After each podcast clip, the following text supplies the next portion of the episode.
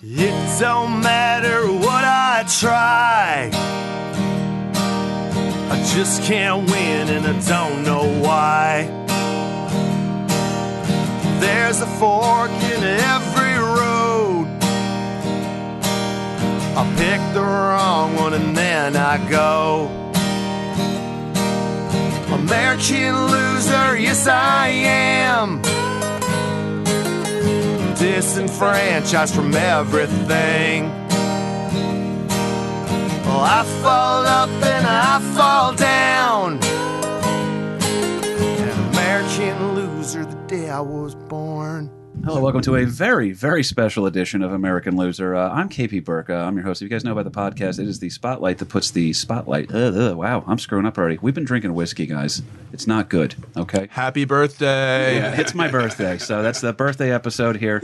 Um, we are, as always, live at a shared universe studio in Eatontown, New Jersey. Behind the ones and twos, who could it be other than the Big Kahuna? Hey, what's up, man? I hear, you. and with us, as always, uh, my Dilf of a dad joins us. Lawrence Patrick, how are you? I'm just doing fine, just doing fine here. What were you doing uh, 32 years ago today? 32 years ago today, I was probably walking along the sidewalk uh, in Paterson, New Jersey, waiting for a, a bundle of joy to come come out of St. Joseph's Hospital. Buying cocaine before I was born. That's you what go. it is. That's it. Okay. Got to prep myself. He knew. Well, it's also true on that one. Now we will get into my weird adopted stories because my dad's told me, and my mother's in studio too. She won't come on the show. We'll bully her into it eventually. But She's the uh, live studio audience tonight. it's correct. and uh, what what better panel than uh, a room full of people she's made snacks for? Hey, wait a minute. yeah, uh, you- you're on the list. You're on the list, my friend. I assure you. You know your family, Kahuna. Um, but uh, I got I got two very special guests here. Two of my oldest friends on planet Earth, uh, and and not for nothing. If you listen to the show regularly, you guys know it's a history podcast. But uh, I work as a comedian now. Uh, I haven't been in a room with uh, the, these same four people here at the table right now in a long time. I'm very very happy. Uh, I'm an Eagle Scout, guys. I don't know if you knew that. All right, I'm an Eagle Scout. I uh, my father was my Scoutmaster. Is that true, Dad? That's absolutely true. as much as they have uh, asked us to disassociate ourselves from the Boy Scouts. they just want to erase that Yeah, part of their a very history. litigious group, one might say. Um, but uh, you have three of your Eagle Scouts at this table, Larry Burke. How Absolutely, do you this feel? is pretty pretty awesome. Pretty awesome. Yeah, you got you blew me away tonight when these guys started walking through the we, door. knew. we were afraid you were going to cry, and then we're all going to cry. Yeah, yeah, 'cause yeah. Tears will come later. Did you surprise? Did you surprise him? Misty-eyed Larry's no good for anybody. Put a sacrifice on the on the campfire later. we'll figure something out. Well, uh, yeah. So the Scoutmaster of Troop 104 is always here, but uh, uh, former senior patrol leader Charlie Curcio, one of my oldest friends on planet Earth, joins the show. Thank you for coming. Thank you for having me. I'm very excited. Yeah, and uh, Charlie's a regular listener, as is our other guest, uh, the man. Uh, I think my first friend. I really do think you were my first friend. That sounds right. I don't have information to contradict it. He's just like, let's go I wasn't that. there. I wasn't there, or I was, but By the way, some of my favorite guests already. The first thing that he says when I walk in, big fan of you, Kahuna. so I appreciate that. I truly am. I told you, if you want to be a guest on the show, you just have to listen. That's it. We're going to get to you eventually. That's right. right. All right, That's Rachel right. Veronica out there in Texas, who's always messaging me on Instagram. That chick's funny, by the way. She writes me some weird shit. Um, but uh, she's the one who sent me a photo of her grandmother and says, "Doesn't my grandmother look like captured Geronimo?" and guess what? She did. I'll post that one up on the Instagram here. Charlie brought in. Uh, this is one of the nicest gifts I've ever gotten. We're already halfway through it. That's why I stumbled. only Uh, a quarter. We've got a, we've got a long way to go. Yeah, that's right. Lambay Irish whiskey. It is a small batch blend, and uh, it's going. It's finished in cognac casks. And uh, to honor that, we're drinking out of dirty pint glasses from the podcast before us. It works. So, uh, but I feel like Irish. I mean, it, it- first of all, it's great to have you guys here. Uh, now, again, we covered that my father was the scoutmaster. Now, people don't believe me. Was there any weird traditions? Because you guys were in the troop. Keep this is a weird thing, Kahuna. I'm a year younger than these guys. Okay. Um, Okay. Now Charlie was homeschooled. That's why he's very successful, and uh, uh, and socially awkward. and somehow a father still. That's kind of weird, right? But um, it uh, She it's- was homeschooled too. Don't ask where they met. Don't ask where they met. Don't ask where they met. Don't ask where. School dance. But uh, no, so uh, you guys were in the troop a year before me. So Well, Charlie was in the troop a year before me, even. really, Yeah. I forgot that. That's um, yeah, because it's homeschooled, but he held back a grade because we were more fun to hang out with than the other kids. I think. That was the reason. Yep. Yeah. he lost a year due to Half Life on, uh, on PC. but um, so you guys were in the troop before, and uh, our scoutmaster then was Mr. Shemley, who I loved. He was my scoutmaster my first year. Loved, the And he was great. He was super was. fun. Yeah, and um, uh, really, I mean, just continued my my love of because I love scouting. Man, we went camping every weekend. Um, and then some asshole took over. And ruined mornings, Sunday mornings, for a very long time. Made us cook our own food. Unbelievable. Well, right. it was weird too because um, not for nothing, I, I still remember because you were you were involved with Cub Scouts, but you weren't taking charge of it just yet. And you walked into my room one night uh, after an adult meeting uh, with the Scouts. Yeah. and you, uh, you Mr. you- Shemley, uh, Mr. Shemley had to step down as scoutmaster due to his wife's illness. So the adults had a had a little powwow as to figuring out, you know, where do we go from here now that um, Pete Shemley was stepping down. So go ahead. Well, I, I remember it because he, he sat there and he just goes, uh, he goes, "Hey, Kev, um, you might think it's cool now, but maybe in a couple of years you're not really happy with it. Um, they've asked me to, you know, step up as the scoutmaster of uh, Troop 104, and you know, uh, uh, think about it. Take your time here. If you have a problem with it, I won't do it. You know, I want to respect that, but you know, if if you have an issue with it, I won't do it." And I said, uh, "No, Dad, I think that's great." And then under his breath, he just goes, "Shit." So uh, ever since then, you were the, the, the scoutmaster emeritus, if you will, Yeah. of uh, Troop 104 in Packanack Lake, New Jersey. There So, you go. Shitload of Eagle Scouts for you, though, sir. You had We a lot of them. and Yeah. I got three of them sitting you did a here good- right you did a good job. pretty awesome. You did. Pretty awesome. It was uh, it was a fun one. Now you guys were saying he ruined Sunday mornings. Uh, to lead us into this week's American Loser, we will get to a topic. We had a really really fun one. planned. Eventually, eventually. I was But- Why wondering. does this Oddly- podcast oddly- always go more than an hour? Odd, oddly Get on with topic, it, though. dude. yes, uh, in a weird way on topic. Uh, Chris, uh, you said ruined Sunday mornings. How did so, you do that? So Sunday mornings, you know, on a Boy Scout camping trip, you're up late. There's campfire. There's storytelling. There's usually s'mores, um, and so you're up really pretty late, which might be like nine thirty. Yeah, we don't know what that. There was no yeah, there, smartphones back. yeah, then. there were no smartphones, really no watches, no idea. But you, you know, you'd want to sleep in. times. Exactly, you want to sleep in. Usually the day before, you probably did a five, six mile hike, so you're tired. You wake up in the morning to the melodious tones of a of a battery powered boombox, a '90s boombox. Keep in mind Just- that boombox was also the uh, the audio entertainment system uh, in the minivan that drove us all to the camping trip. there was no working radio in that Hey, we were Mercury high tech, Villager, sir. And it- continues sir. and it was absolutely blasting a the same song for all four years of of my scouting career under Scoutmaster Burke. Yep. The same song, "The Irish Volunteers" by I want to I Kincaid, Oh shit, he got but it. I want to say Thomas or Dennis. uh, David, David. David, yeah. Dave. Day. David Kincaid. And I want you guys to know that was how every morning started at the Burke household. Up in the morning, out on the job. but yeah, so that was uh, that was a pisser, man. It was very funny. It was, um, and then whoever tried to stay in their sleeping bag the longest somehow got the uh, the the speaker next to their head. That seemed to be the consensus on that, right? Yeah, or, or the tent collapsed on them. That happened a few times too, Matthew Giordano. Uh, he's a cop now. Do you guys believe that? Right? I used to like seriously. I used to support the cops. Now, not so much. Um, that's my thing. Now, I used to support the cops because I was like, you guys don't know what they go through to get hired in the job and everything. Then I saw Matt Giordano got, it, and I was like, whoa, really, guys? Come on, can we got this a little harder? Another Eagle Scout from 104, though. Uh, true, true. Another one of yours too, sir. Is he a listener? Um, well, I mean, I'm gonna Not make- anymore. Used to be. If he was, he's not now. it's um it's a fun one on that one but uh yeah so there was um there, it's so funny too because there were kids uh, uh you know one of my favorite guys uh, in the troop was uh, aaron milan who was he, was his, fa- his father was from brazil right? I believe so, yeah. and so and aaron had a, a you know spanish background but he would have like this uh this irish pride that would swell up in him sometimes which oddly also kind of fits into what we're going to talk about today.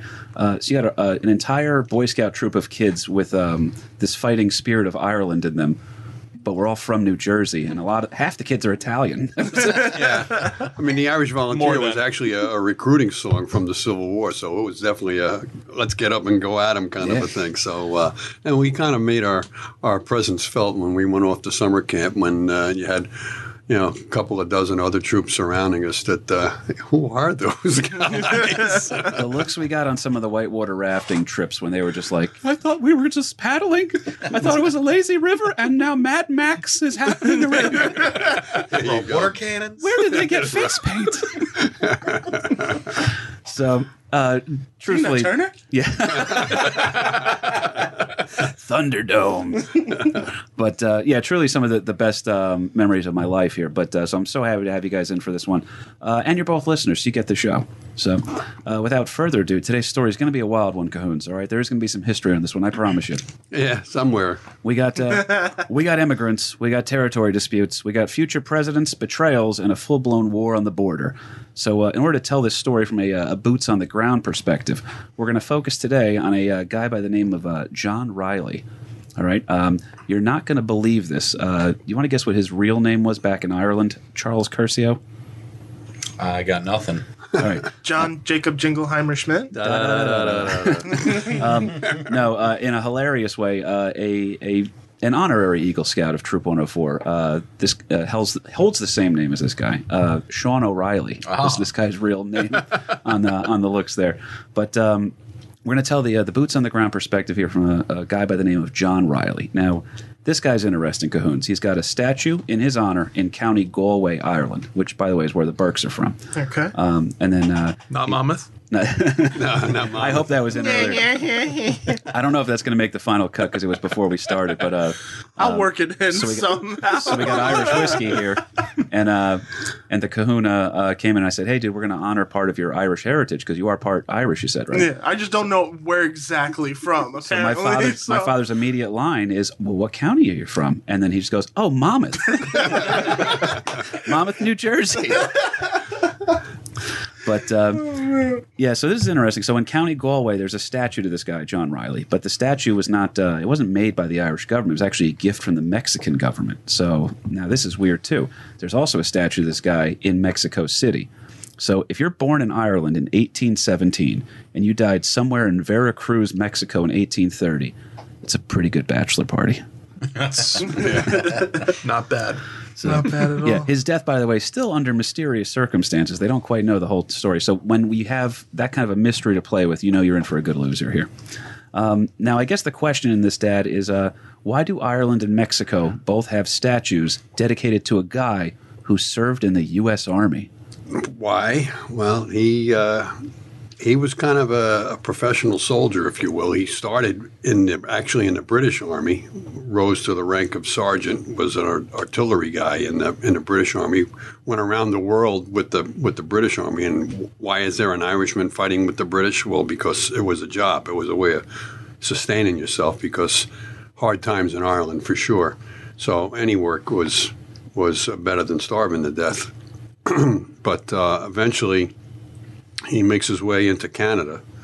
Um, but why is he being celebrated in Mexico? Well, yeah, g- give us, uh, give us, because we're gonna, you're going into the impetus of the story here for a second, because All right. because Chris and Charlie both know we're about Kind to of the talk whole about. story. Is there, say, maybe a war that's going on that this guy plays an integral role in? Absolutely, yeah, the war with Mexico. But uh, there's a whole background to that as well. But uh, back in the day, uh, there was a, a huge um, desire for expansion, gaining more property, uh, you know, more territory, more territory. That, uh, Manifest destiny. Manifest destiny. Thank Well you said, for that. Christopher. Yeah, absolutely. Manifest destiny. So, what is manifest destiny?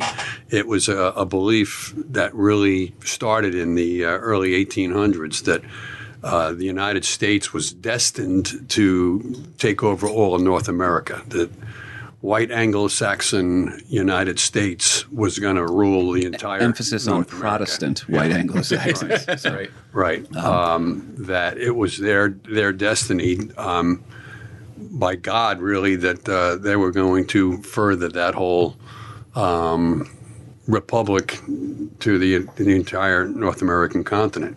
Never mind about the French or the Spanish or the or the British or whatever, but That's the thing that always gets forgotten here too. Not to interrupt you, sir, um, but it, it's that. So America's in its early stages here. It's a young country. Um, you know, we're, we're past the War of 1812, and we're sitting there and we're trying to figure out. Uh, we have these great ideas that guys like Jefferson and Washington came up with. Well, really Jefferson, but. Um, they're trying to sit there. Okay, are we going to just be a footnote in history that eventually the British government's going to take all this back over? Are we going to be speaking French next year? We don't quite know.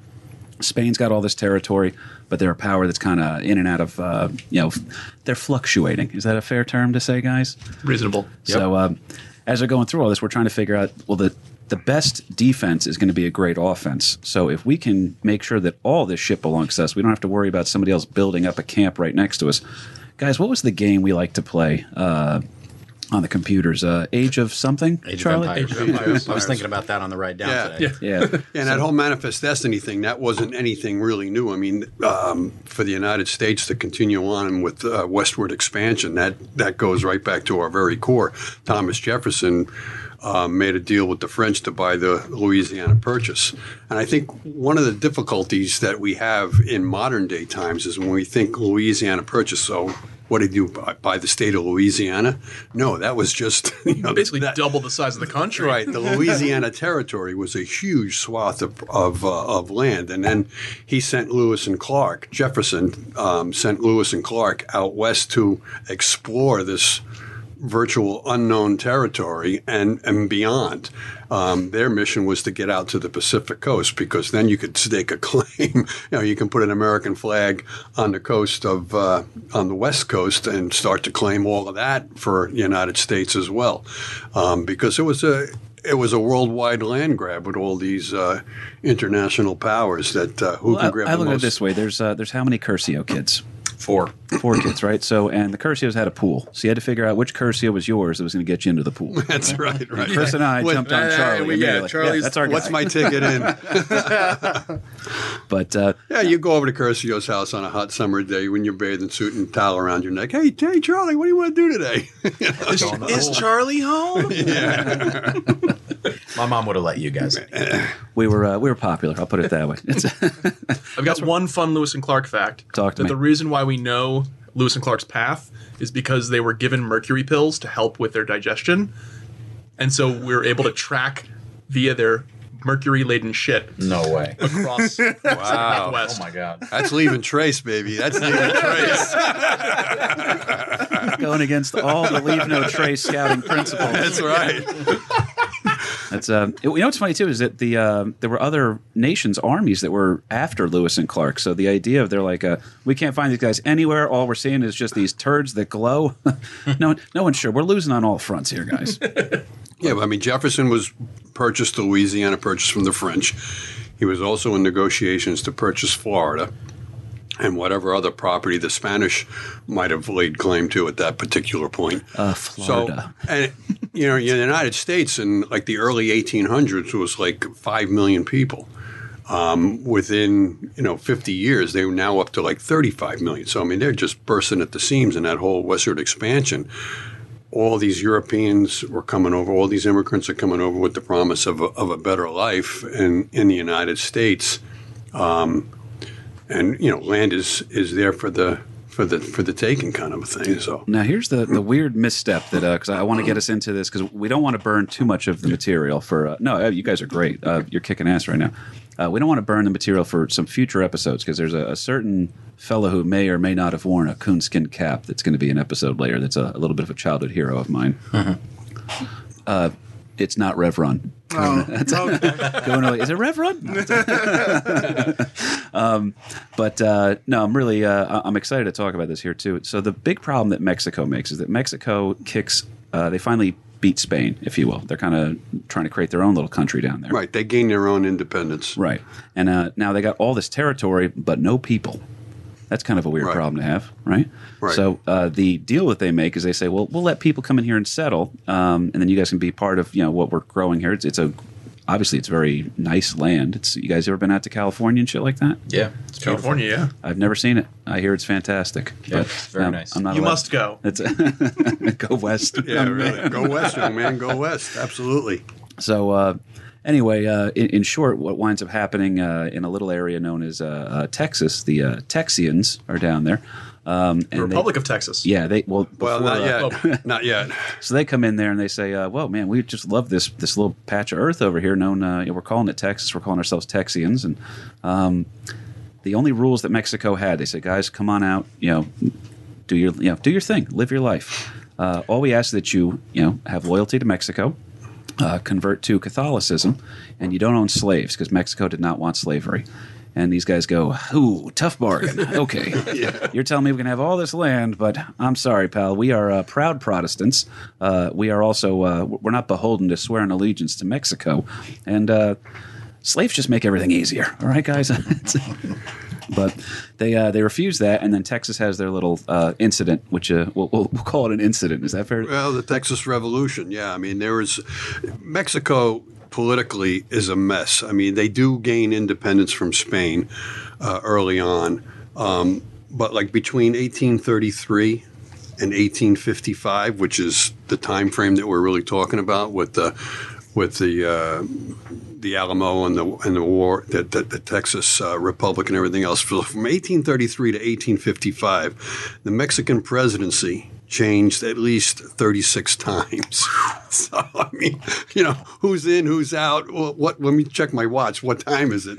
As to uh, who's actually in And, charge. and a lot of the names uh, are they show up multiple times. Yeah, there's a, there's a lot of repeat performers, but I think the premier repeat performer is a guy by the name of Antonio Lopez de Santa Anna, who was the president of Mexico or emperor of Mexico or dictator of Mexico, whatever title he Depending on which month. Dep- yeah, depending Napoleon on of which year we're talking about. He was uh, he ha- held the presidency for at least eleven times. So he's in, he's out. Four more years. Four more. four more weeks. I wanna Four recount. more weeks. You know, um, so he's he's back and forth. So at one of the times. Initially, Mexico was asking for American citizens to come into this area called Texas. And again, by modern mindset, Texas is that little state that we know as Texas. But the Texas um, territories, if you will, back then was took in a whole lot more than just the state of Texas. We're talking about parts of Arizona, parts of New Mexico, and everything else. Uh, the Mexicans have been having a problem that the eastern end of, of what we now know as Texas was pretty much populated with Mexicans. The western side, not so much. We had some native peoples called Comanches that they were having a lot of difficulties with. So the Mexican government think, well, we'll bring the Americans in, and hopefully they're going to settle the western end of, of Texas and We'll let counter them. these local assholes with not so local assholes. right, right. Let them Local assholes or not local let, assholes let them can duke it out, you know. and again, you, you know, we think today in modern day times, you know, Texas, you got uh, California, New Mexico, Arizona, parts of Colorado. I mean, that that's a huge amount of uh, territory. But It's the entire uh, Cactus League for spring training in baseball. yeah. And although it was being controlled, it was under you know Mexican control or uh, Mexico. Um, it was pretty much you know truly the Wild West because there was only about seventy five thousand Mexicans north of the Rio Grande. So we're talking north of the Rio Grande now: Texas, Arizona, New Mexico, Colorado, California, and California at that time went all the way up to you know um, Oregon and, and Into point- points north into Washington. So we're I went to Oregon once uh, in third grade. By the way, I um, I died of cholera. yeah, on the Oregon Trail. it's a smart. That I'm trying to. that was family at my it? house. Then we found Max Payne, and it just all downhill from there. Oh my God, what a great game! It's sorry, sir. Just had to break it up with a smart joke from my No, friends. that's all right. That's all right. So anyhow, um, we got these Americans coming into Texas, and then there's a whole presidential shift once again, and Santa Anna comes back into power once again and repeals the Mexican Constitution that uh, the Mexican government had set up in 1824, which pretty much gave um, all these little individual uh, states within Mexico self rule. Uh, which is something that the United States was going to fight over, you know, a states' rights kind of a thing. And Texas decided that they were going to become a, a you know, they were going to have slaves where everybody else in the rest of Mexico was not. Santa Anna comes back into power. He That, that's what the fear that knocks they lived out in. the though. whole thing and says, "All of these Americans, you got to get out because we're taking everything back again." So he reneged on the whole deal that former um, his predecessors promised these people. Well, the Americans really didn't take too kindly to that. I mean, you're just setting up a homestead and everything else, trying to get yourself up off, up and going here. And now this guy, the new guy, the president uh, de jour, is, is now saying you got to get out. You realize that, though, right, Larry? That that's the, the reason why that they were in fear of that. That they needed slavery to exist in the uh, what would become the, the free you know state of Texas, if you will. Is that uh, they saw Mexican laborers. And uh, they were just, you know, that's how hard those people work. That they're like, we have to bring in slaves to compete with this. There's no way. right, right. Can we get somebody to work as hard and pay them less? My boy Junior Reyes at work, he outworks five of us. Okay, it's insane. Well, anyhow, we're not up to the Mexican War yet, which you which you asked me to try, but to, uh, to, to lead into this whole thing. But you know, there's a whole huge backstory that you can't just jump right into the war with Mexico because before we talk about the war with Mexico, you got to talk about the war with Texas. So anyhow, um, Santa Anna says, you know, you, all the Americans got to get out. Now, the, Americans did have, they were kind of like self-contained, self-ruled, uh, had nothing to do with the Mexican government back in Mexico City. And then on September 29th in 1835, there's a detachment of the Mexican army that arrives in Gonzales, which is Gonzales, Texas, which is the eastern end where most of the people were hanging out. And it became known as the Lexington of Texas. So Lexington and Concord, this was the start of. Uh, uh, really shooting hostilities with the Mexican government. They come to take away this cannon. And the Americans put up this flag like, come and get it. Uh, you know, come and take it. Come and take it. So there's a, you know, they're uh, back and forth, back and forth. Then the Americans attack the Mexicans, and there was the, the shooting starts. Um, that leads into the whole um, uh, war with Mexico as far as the Texans were concerned, um, because they were trying to create their own independent state away from Mexico Mexican government. They were their own republic. They weren't United States. They weren't Mexican. They were the Republic of Texas. Of course, the United States is looking at this as like, hey, it's our people that are down there. They just created this whole big swatch of property that uh, are very favorable to the United States. We would like to annex them. They would like to have them come into the United States, into the Union. And, you know, Mexico really never formally gave up that territory to the Texans. Um, so there was a big bone of contention there as to what exactly we're we talking about, where are the property lines and everything else.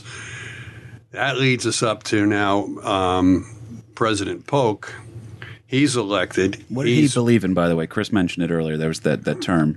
Manifest destiny. Correct, yeah. He's he's big time on manifest destiny. That it's it's our right. It's our, you know, by divine intervention kind of a thing that we're going to take over this thing because we are those white Anglo-Saxon Protestants that are going to rule this whole North American. I could just con- hear the, the Hulk Hogan theme song playing. Yeah, Just right. right. Let me tell you something, brother. We're going to head out west. So, um, Polk and Polk and, and previous administrations were making overtures to the Mexican government. We want to buy this. We want to buy it. We want to buy it. And they kept on telling them, no, no, no, no. You know, and then that whole big uh, contentious thing arrives. And now Polk sends down an emissary to Mexico City to what the Mexicans thought was to negotiate the purchase of Texas that the Texans had just won independence from from the state from the state of Mexico from the Mexican government. Listen, Well- my car really just broke down. Do you want to buy it? Yeah. You can tow it away and Right, take right. it. so President Polk sends this guy, this emissary, down to Mexico City. The Mexicans are thinking, oh, he's going to come down here and he's going to negotiate a price for uh, Texas. And when the guy shows up, Polk then proclaims that he's not only the emissary to for negotiations, but he is now the uh, like the lieutenant governor of Texas. So that hey, that's ours. You know, that's ours. And I'm not really here to negotiate over Texas. I want to buy California. And like the Mexicans are like, holy shit, are you kidding me? You know, that that Mind if we dance with your dates? exactly, exactly. So you know there was uh, that really kind of tore it, and then on top of it. Um, even with the Texans during the war, uh, the Texas War or the Texas Revolution, where exactly is that territory ending? Is it at the Rio Grande River or a little smaller river just north of that? So there was like kind of like a no man's land in between that both people, both sides are claiming as theirs. President Polk sends in an army detachment and they set up, uh, they actually start to build a fort right on, right in within that territory.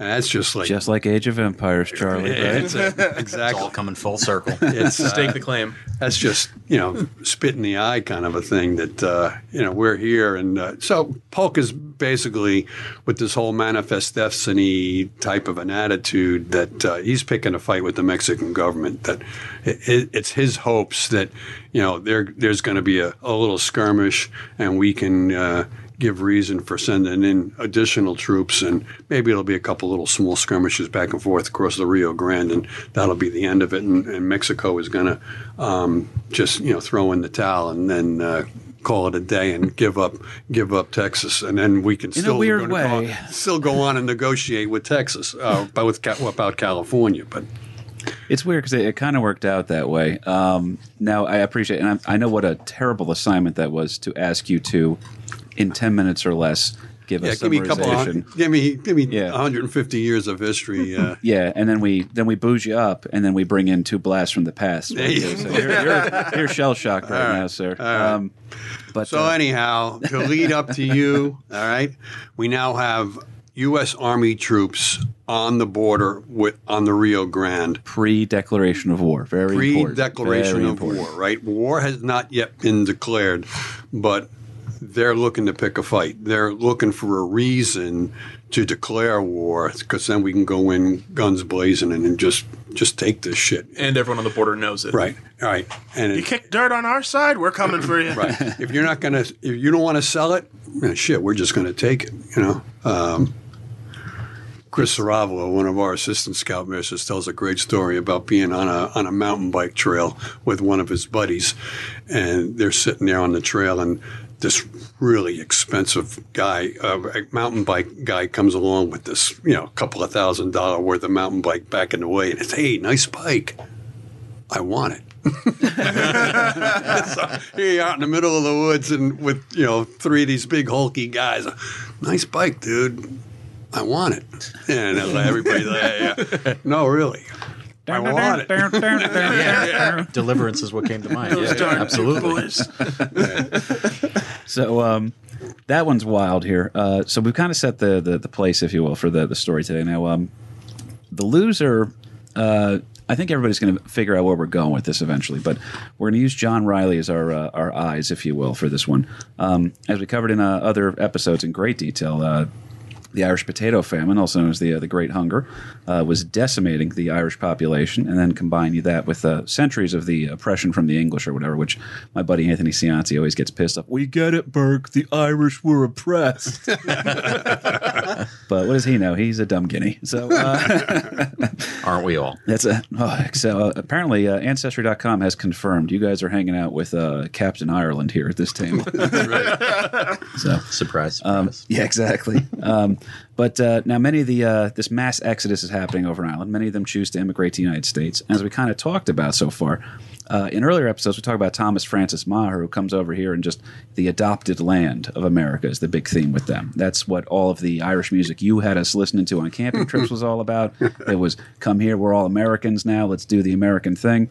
The Irish American dream. Yeah, and uh, unfortunately, um, so uh, this guy comes over, Mr. John Riley. He's going to come over uh, pre-war with Mexico. Which, by the way, the war with Mexico, uh, what was it? A, a year and nine months? You said Yeah, that, that was the total time Yeah. duration for the when war was finally declared, and and then the uh, the settlement, if you will. Yeah, they've uh, that we've had wait periods in between seasons of Game of Thrones that were longer than the actual war with Right, Mexico. right, right. So, But it did go longer than what President Polk was originally anticipating, but uh, that's an, that's another story. We'll I'll have you- get into later. You boys will be back by the All Star break. Um, that's right.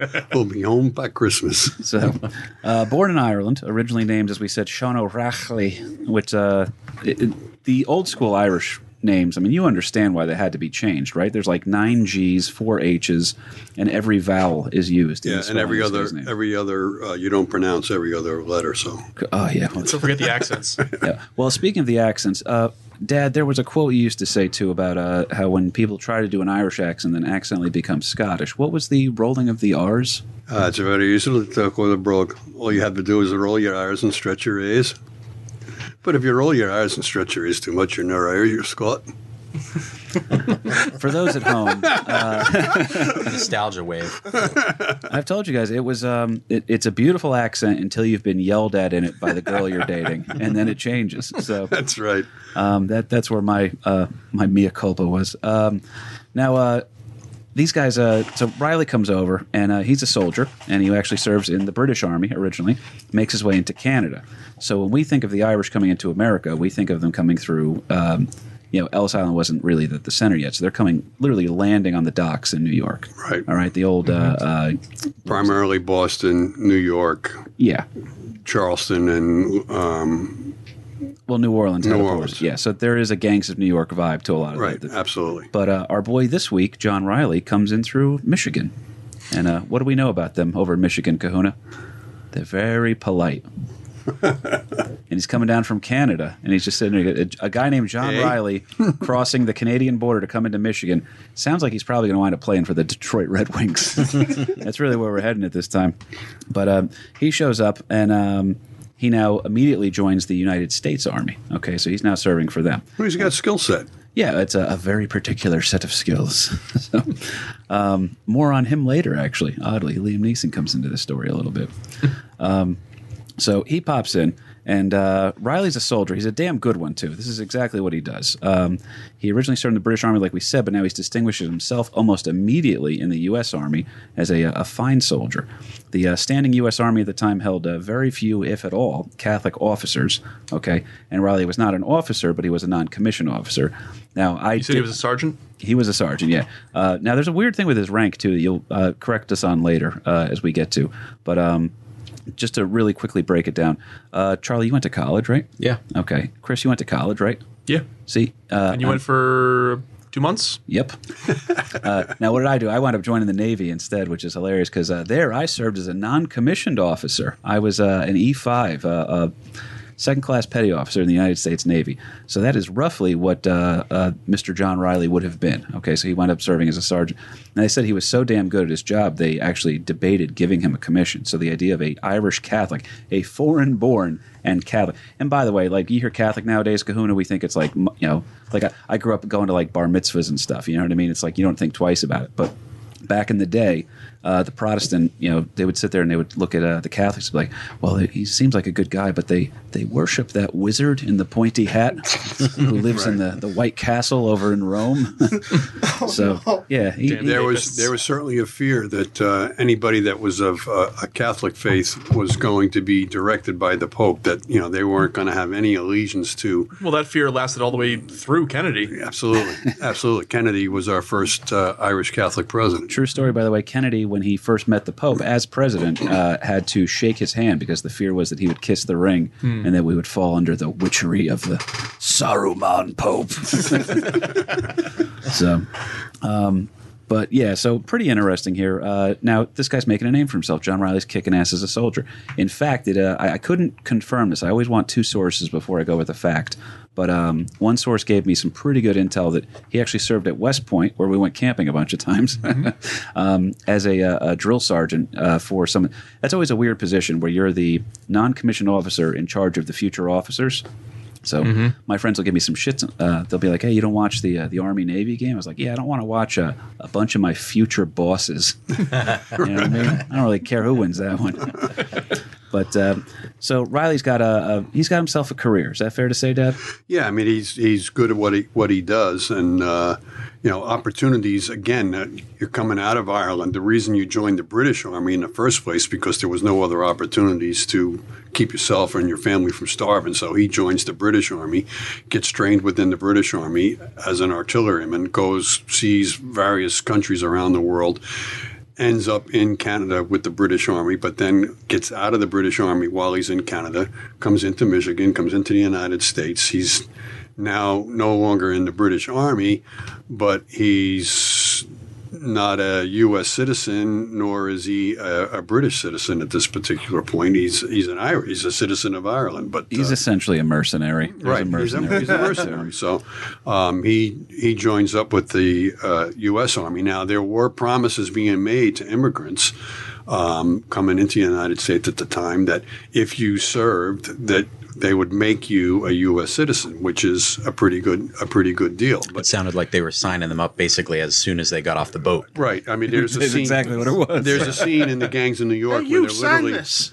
They're coming over the You're in the you're in the army. they're coming down the gangplank off the ships and they're signing up with the uh, with the uh, army right there. That you know, hey, shit, I've been starving back home, You want a hot plate of food and yeah. you want to. and, and now sleep. you're offering me. Well, during the Civil War, you're offering me a three hundred dollar signing bonus, plus you get a nice wool uniform and a, and three hots and a cot. Uh, that's that sounds pretty decent, you know. I like this deal. And are the Irish known for being good at fighting? Would you say? Uh, there, there Each is other? A, uh, a stereotypical.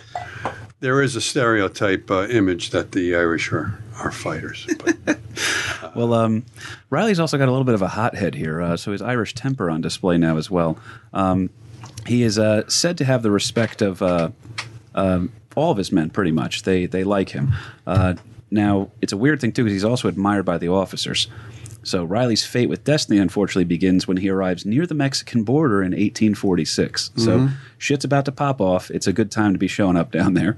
Um, many of the enlisted men under his command are Irish Catholics, and they're kind of proud to have an Irish Catholic as their sergeant, if you will. Okay, right, so that's which is far and few between because the the Irish Catholic or the Catholic was not going to be promoted at all. That uh, it was a um, Protestant controlled hierarchy, if you will, just as the rest of the United States was. That you know you have all these immigrants showing up and. If you're looking for a job, there would be jobs posted, help wanted. Irish Catholic need not apply. That uh, you don't even bother asking for, for a job because if you're an Irish Catholic, we're not we're not, we're not hiring. But you're you're it's the sad, but uh, they were right. This was a huge mistake. Um, So uh, now Riley's on the Mexican border here. He's leading his men, but they're they're starting to face a little bit of uh, discrimination. Now, uh, it's not just for the Irish, the Irish in particular, but also Catholics in general are, Right. uh, are facing kind of. uh, there's there's uh, German immigrants, there's French immigrants, there's Italian immigrants. That you know, if you're again um, swearing any kind of allegiance to the guy in Rome um, with the Catholic faith, that uh, you're going to be a second class citizen for the for the remainder of your days. Now, also, um, now the Irish, uh, known to have a drink or two, um, they uh, they're also big fans of this uh, drink called whiskey, which we're imbibing right now. Um, And it's quite nice. Just yeah, as it- a- it is very nice. Thank you again, Charlie. Just as a tribute to our, our heritage. and uh, and my father's drinking a, a Smithwick's, so um, well, whiskey with a Smithwick's chaser, but it is what it is. But um, so these guys are um, they're down the Mexican border. Things are about to go crazy, but they're starting to crack underneath um, a little bit of the pressure and the discrimination that they're starting to face for being Catholics. So Riley's only major flaw, they said, this is his like Achilles heel. Otherwise, this is Captain America. Um, he is not capable of uh, in- taking discipline. He can enforce it, but he can't take it.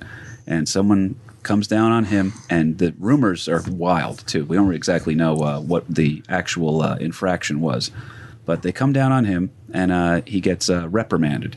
And he's so there's just something of a. Larry used to say this all to me. Like growing up as a kid, we knew we were in trouble if uh, we heard the following phrase, and my mother on the couch in the back here will uh, vouch for me. You want to see an Irish temper? I'll show you an Irish temper. and Carrie and I, my sister, would just say, "All right, well, uh, time to lock the doors. Uh, it'll take him at least a minute to get through the door, and we could be out the window and on our way to Grandma's by then." but uh, he's got a little bit of an Irish temper, Riley, and he gets reprimanded. He walks up to his uh, commanding officer, requests a pass. You need a pass in the military to uh, to you know go out in town, if you will. Uh, they grant him a pass, and the uh, idea is that the pass is going to be so he can attend mass. Yeah, that's a, that's a key point now too, Huge. because at that particular time, uh, nearly half of the army is uh, Catholic immigrants, and yet there were no Catholic chaplains.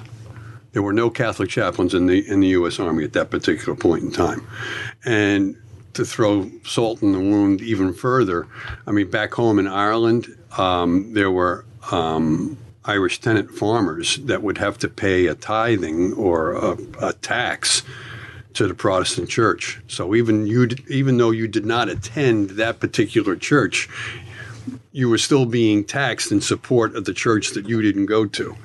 And now you're coming over to America and you're being dealt the same More the same hostilities with the, the term and but, but to make it even worse, I'm an Irish. I'm a Catholic.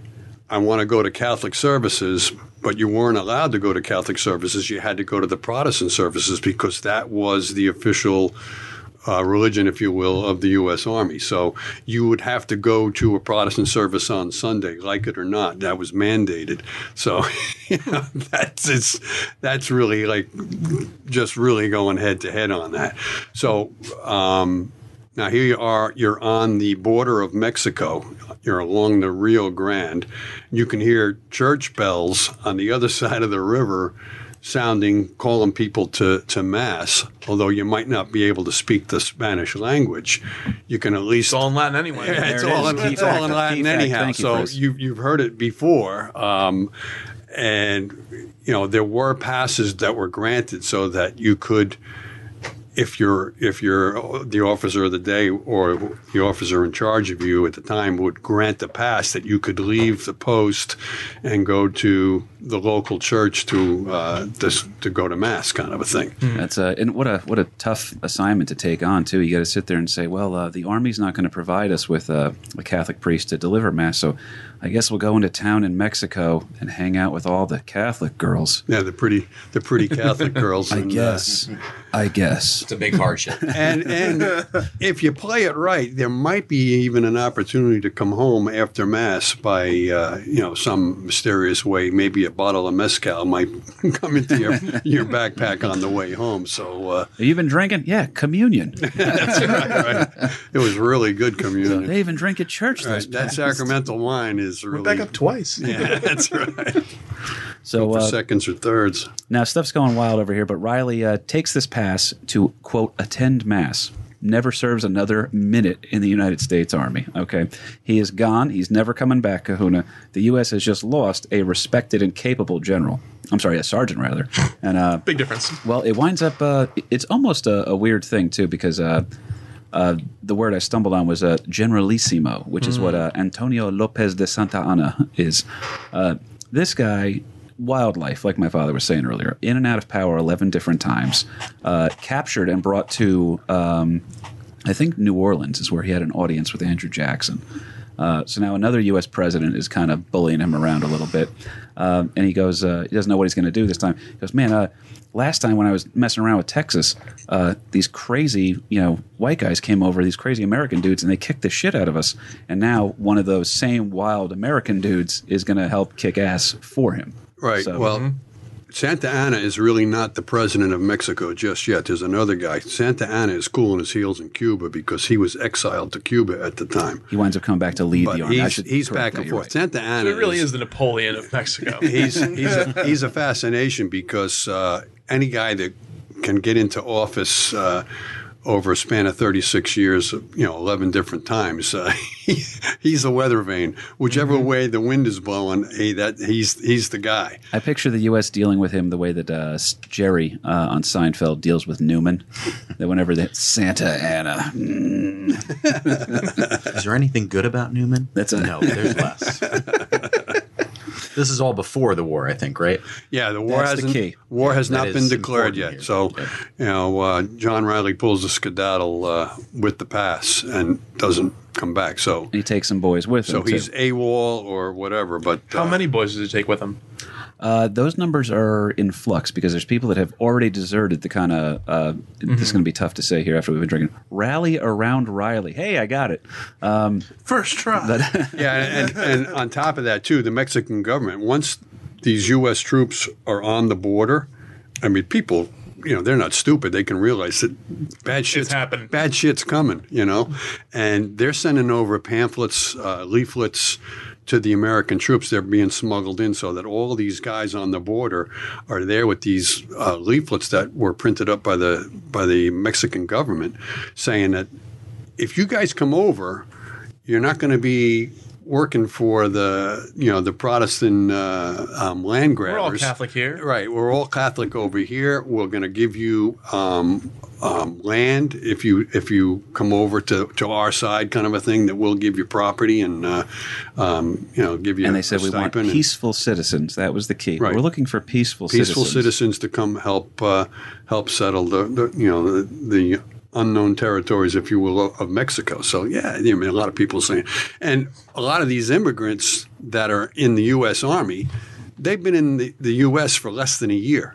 So I mean, hey, you know, um, I'm being harassed and punished and and uh, flogged and all kinds of really cruel punishments being served on me simply because I'm a Catholic by the by the U.S. Army officers, and yet these other people are saying, "Come on over to our side. We'll, you know, we're going to treat you right. You're you're the same religion, the same faith." Uh, it sounds like a pretty good deal. And you know, how much allegiance are you going to form for the United States in less than a year's time, when the only thing you've been dealt with is degradation and, and punishment? you know? Honestly, reading this, I kind of felt the same way. Like I might have made the same decision that they did. You right, know? right. I hate to tell you, I know I would have. Yeah. Um, Well, and also this time the United States wasn't like a world powerhouse. No. It wasn't. Nope. It wasn't the the shining beacon that it that it became. You know, post World War One, World War Two. You know, in, in Mexico, we're kind of on the same level Right. as far as you know government control and sort of what you're what you're going for. There's still a worldwide land grab going on here that Spain, France, Great Britain, Russia, they're all, they're all looking to We're grab less than a much as we hundred years after the revolution. By Right. the way, that that's a key factor as well. And then also, um, there's a big thing with city states. Uh, city states in Greece kind of being the same way that the states are the colonies in uh, Hmm. the United States. So you have an allegiance to. We're all, like we're all Packanack Lake kids, right? So if Jersey went to war and Packanack Lake declared war against Clifton, we don't have a problem with Clifton, but we're going to defend Packanack Lake. Yeah. you know what I mean? So now all of a sudden we're like, oh, we got to kill everyone from Clifton, too, apparently. whatever. Yeah, so it's the opposite story. They brought in Mexicans, and we're getting kicked off the air for that one. But um, so now Riley winds up uh, on the other side of. Uh, uh, well, actually, he's not truly in the military yet. He has deserted. Okay, um, but again, he's a soldier. That's his skill set. That's what he has to bring to the table. And they realize that uh, Mexico is about to wind up uh, in hostilities with the United States. And it was uh, at first they were sitting there, they're kind of nervous about these guys. They had, are we sure that these white boys are going to be okay? They, I mean, they look just like the uh, invading force that's coming. Are we sure this isn't like a spy web that's coming in uh, ahead of time? Right. And uh, They're still foreigners. which to, uh, to the Mexicans, they're still foreigners. Oh yeah, which uh, which by the way, uh, hilarious thing we talked about in the car ride down. Um, the only red-haired people in uh, our family, uh, and I'm adopted. By the way, everybody, uh, if listeners don't know that I'm adopted. I'm, I'm actually more Irish than LP, but uh, he's German. But uh, it's funny because. Uh, the only redheads in our family are actually the Puerto Rican Armenian cousins on my mother's side.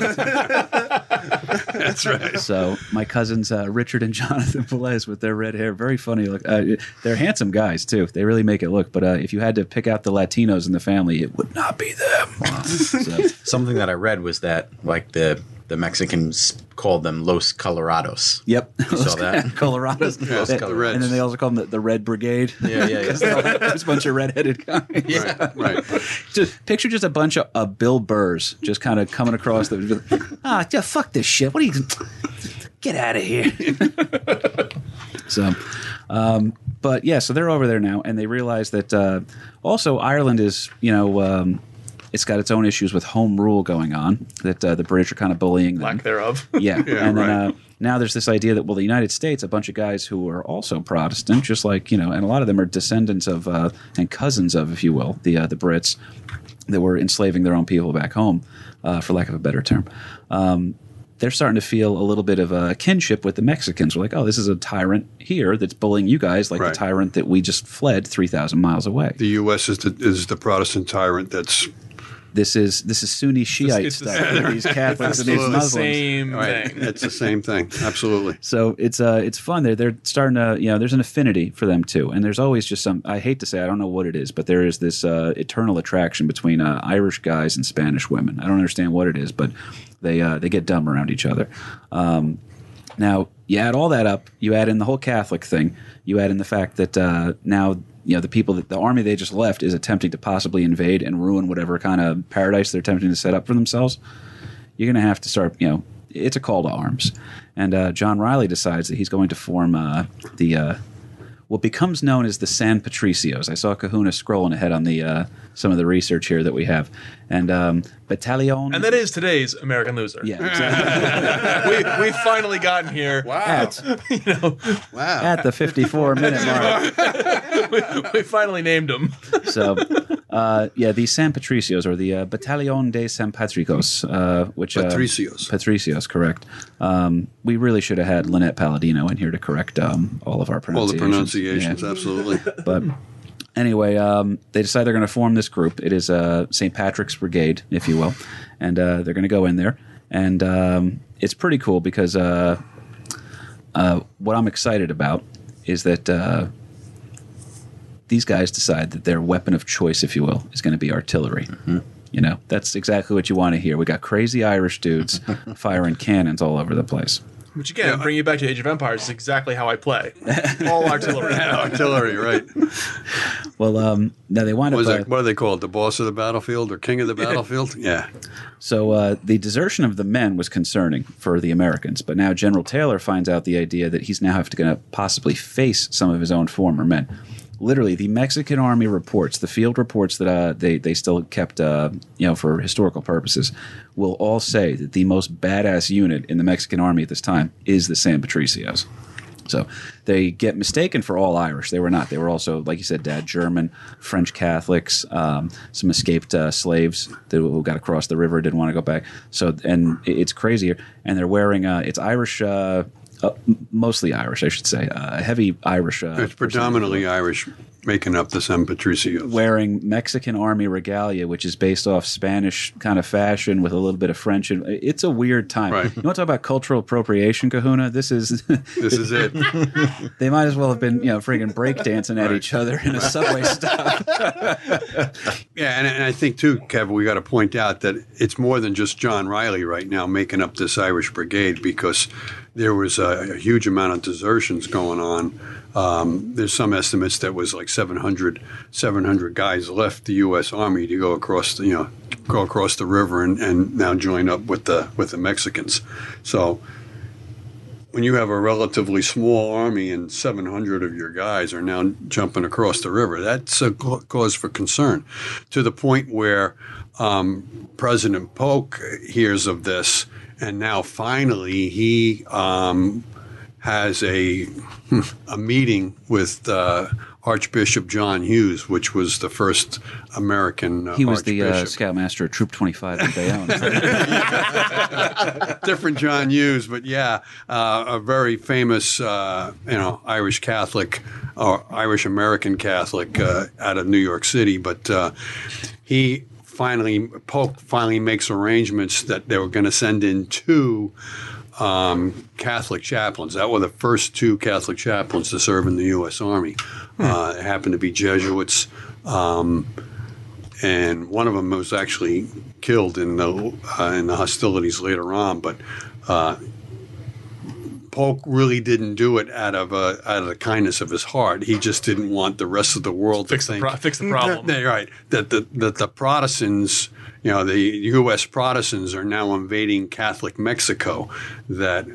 And we got all these people that are jumping ship. We gotta, we gotta fix that shit. so Don't let the wizard know. we gotta we gotta at least give them a chaplain so that they can you know, have their uh, their various wizardry and, and chants and all that hocus pocus of the of the Catholic faith. So Riley's really point. good at, at training men. By the way, we covered that earlier, especially with his time at West Point. He has the respect of the men too, because he was making it in the uh, the U.S. Army, if you will, which is uh, you know they were kind of holding the uh, the Catholics down a little bit, and this guy's just that damn good that uh, you have to kind of respect him.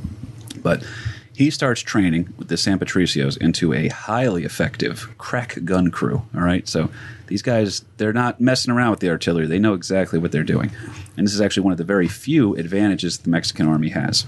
Yeah, and the Mexican Army too. They're looking. They're made up primarily not of volunteers. The U.S. Army at the time were volunteers for the most part. which is why desertion wasn't really the most awful crime. Right, and then um, you know the Mexicans were looking for conscripts. I mean, they were taking some of the native Indians, and, and you know, you're going to be cannon fodder. We're going to put you in the infantry, and you know, if we blow the shit out of you, who cares? Because you're really not Mexican. You're you're natives.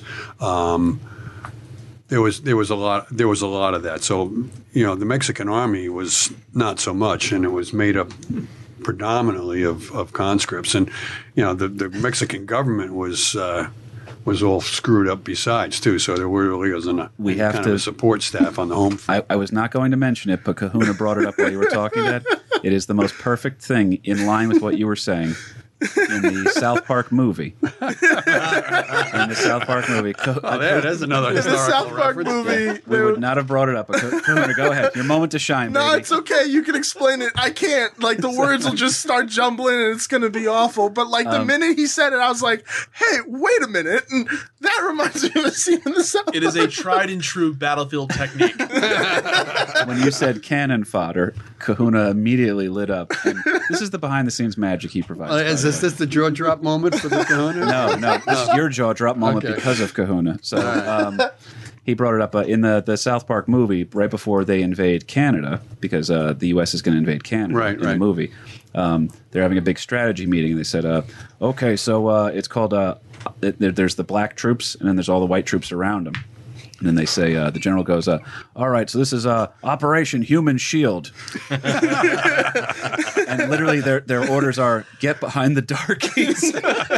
Oh my god! And Chef goes, "This is bullshit." he goes, "Hey, wait a minute." Oh my god, Well, Chef was big. He's got a he's a big shield. So oh man. Isaac Hayes. Yeah. uh, somehow we're gonna get back on track. I'm Yeah. sorry. Um, so now uh, they wind up becoming. This is their thing. They're going to be a great artillery crew. This is one of the more sophisticated parts of the offense for the Mexican army. They're starting to feel like when hostilities do finally, you know, come to a head, if you will, that they might stand a chance. So they're pretty excited here. Um, now, unfortunately, uh, the legacy of the San Patricios is, I mean, they are. If you look at them as a defensive unit, they're almost like the the, the Giants with Lawrence Taylor, where it's like there's no way this shit should have worked. You Yeah. know what I mean? Um, their first major battle is in the defense of Monterrey. Okay, now uh, Monterrey is no stranger to warfare, um, but uh, American losses. Now this is the part where it gets weird because you start reading these things, and you realize these are Americans Who are deserted that are Mexicans now, but are fighting Americans. It's very it's weird to keep track. if you look up battles, as I do frequently on Wikipedia, and you you see the two columns of like losses and belligerents and like whose flag is whose, and you're like, oh well, there there's an Irish flag there, and then there's an Italian flag over there, and there's a an American flag there. Like, what's happening here? it gets goofy fast. Um, so in the defense of Monterrey, uh, like we said, American losses are, are very heavy that day. And when we say American losses, we mean uh, the San Patricios are inflicting heavy losses on the American army. Okay, Now, is this the one where the um, the Americans like walked in, saw the San Patricios, and didn't realize that they were not on their side? Right. there's a lot of other goofy shit with that too. Because other parts, when they do finally recognize them, because like, all right, there's a couple of battles that happen to the San Patricios, and um, sometimes these guys get literally uh, almost like hand to hand combat, but then also.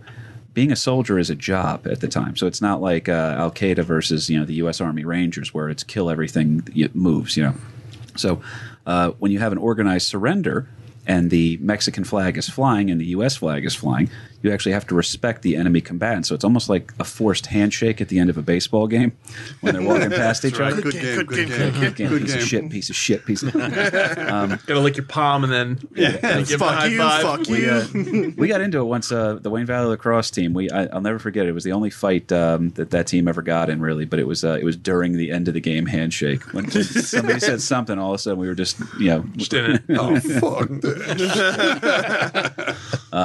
But uh, yeah, so it was weird. But um, this uh, defensive Monterrey, it was a fiery cannon battle here. Um, and it lasts for three days. And the Patricios, I mean, they are doing work. They're able to kind of hold their own. And because they're able to orchestrate a, uh, a, a retreat for you know the Mexican army, them holding the ground, if you will, is what allows them to fight another day. So it's a huge moment for that. Now, the weird thing, though, is that, uh, uh, like we said, American losses are very heavy that day, and they're getting now handed out by their former fellow soldiers. So the, the line, one man's hero is another man's traitor, which uh, w- that comes into fruition a little bit later. But it's a three day battle for Monterrey. And when it falls, the San Patricios uh, retreat march. But as they're marching, they're marching past the guys they just were, you know, in the same camp with, maybe a couple of weeks, depending on who Yeah, they were. I mean, Oh, hey, there's Mike. yeah. Mickey. Dude, that guy owes me twenty dollars, twenty pesos now. You understand? Um, Zach Taylor is the uh, U.S. Uh, Zachary Taylor is the U.S. general that's fighting or leading the whole attack on on Monterrey, and um, although it goes down as a U.S. victory in Monterrey, it wasn't a, a total unconditional surrender. It was an armistice was declared for like two months. So all the guys that were remaining in Monterrey, all the Mexicans that were in the San Patricios being part of the Mexican army were allowed to leave with their weapons. And, you know, Zachary Taylor was criticized over that heavily that how could you let these guys just go leave and, and fight another day kind of a thing. But uh, um, as they're leaving, you know, as they're leaving with their arms and everything else, they're marching past the U.S. troops that these guys used to be, you know, buddies with, uh, taking mess with. Yeah. right. Um, so yeah, that was a, a little uh, a little different than than what we might think of as mo- again in modern day times. That wait a minute, we you just you call an armistice, it's like a timeout, and everybody goes to neutral corners. I read that and I said they covered the spread. So that's Yeah, but the San Patricios just kicked the shit out of uh, a lot of their former um, comrades, and if you will, um, with canister shot and everything else. That basically canister shot is a taking a cannon and loading it up with uh, as a shotgun, whatever. as a shotgun, and you're just blowing huge swaths. The the, the, the pink mist is what's left. So- and they would go they would alternate back into grape shot which you guys know about grape shot right Yeah.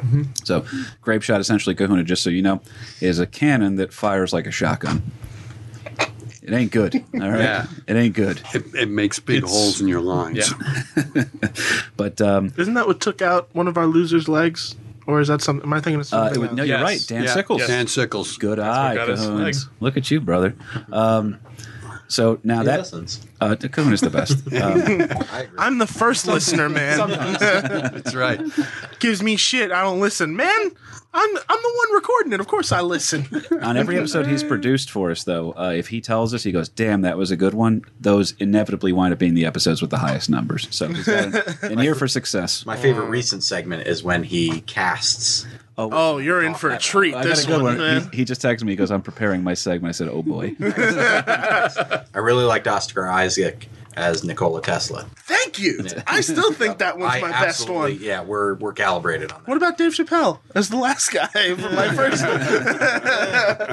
Oscar Isaac was better. Well, uh, now the next battle here, because we got to get to that segment, unfortunately. Um, Yeah. the uh, the Battle of Buena Tomorrow. Vista um, again sees the. Uh, by the way, what does Buena Vista mean, Dad? You said this earlier. Uh, beautiful view. Yeah. So, uh, what a beautiful view to die. Um, also, Matanzas Bay, which is down in Florida. I always find this so funny.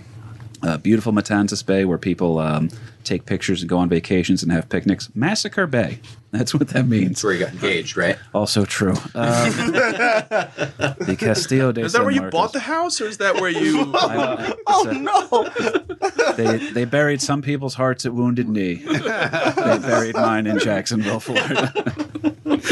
So, um, but yeah, the Battle of Buena Vista is now the next action for uh, the San Patricios. Riley's uh, guns are in action again, and uh, this time, oddly, it's an artillery duel, which is wild. So it's between the San Patricios and their Union counterpart under the command of Lieutenant John Paul Jones O'Brien. O'Brien. Yeah, so when you're named after, Another Mick for sure. but he's named after John Paul Jones, the, the father of the U.S. Navy. That's okay, it. so you're named after an American hero. That's like imagine a guy named Hulk Hogan O'Brien that's coming down. so, uh, but he's an, he's named after an American hero, but he's still an Irishman. So this is funny to me because now there's two Irishmen firing cannons at each other to solve a land dispute between America and Mexico.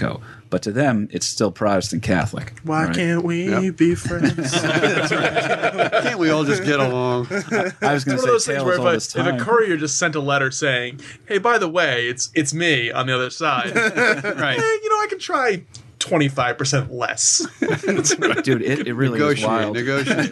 That's Watch your interesting. shot, O'Brien. That's interesting, Sorry, Chris, Mickey. too, because there was criticism of Polk that you know all of this didn't really have to happen. That they could have negotiated this and probably ended up buying whatever they, they were looking for rather than sending in the troops. But uh, again, that whole manifest destiny attitude was taken over, and and you know Polk was a, a war hawk, if you will. Feels a little like Trump is running the country at this point. Well, Same hair if you look at it side by side. if you see the picture, it's it's close.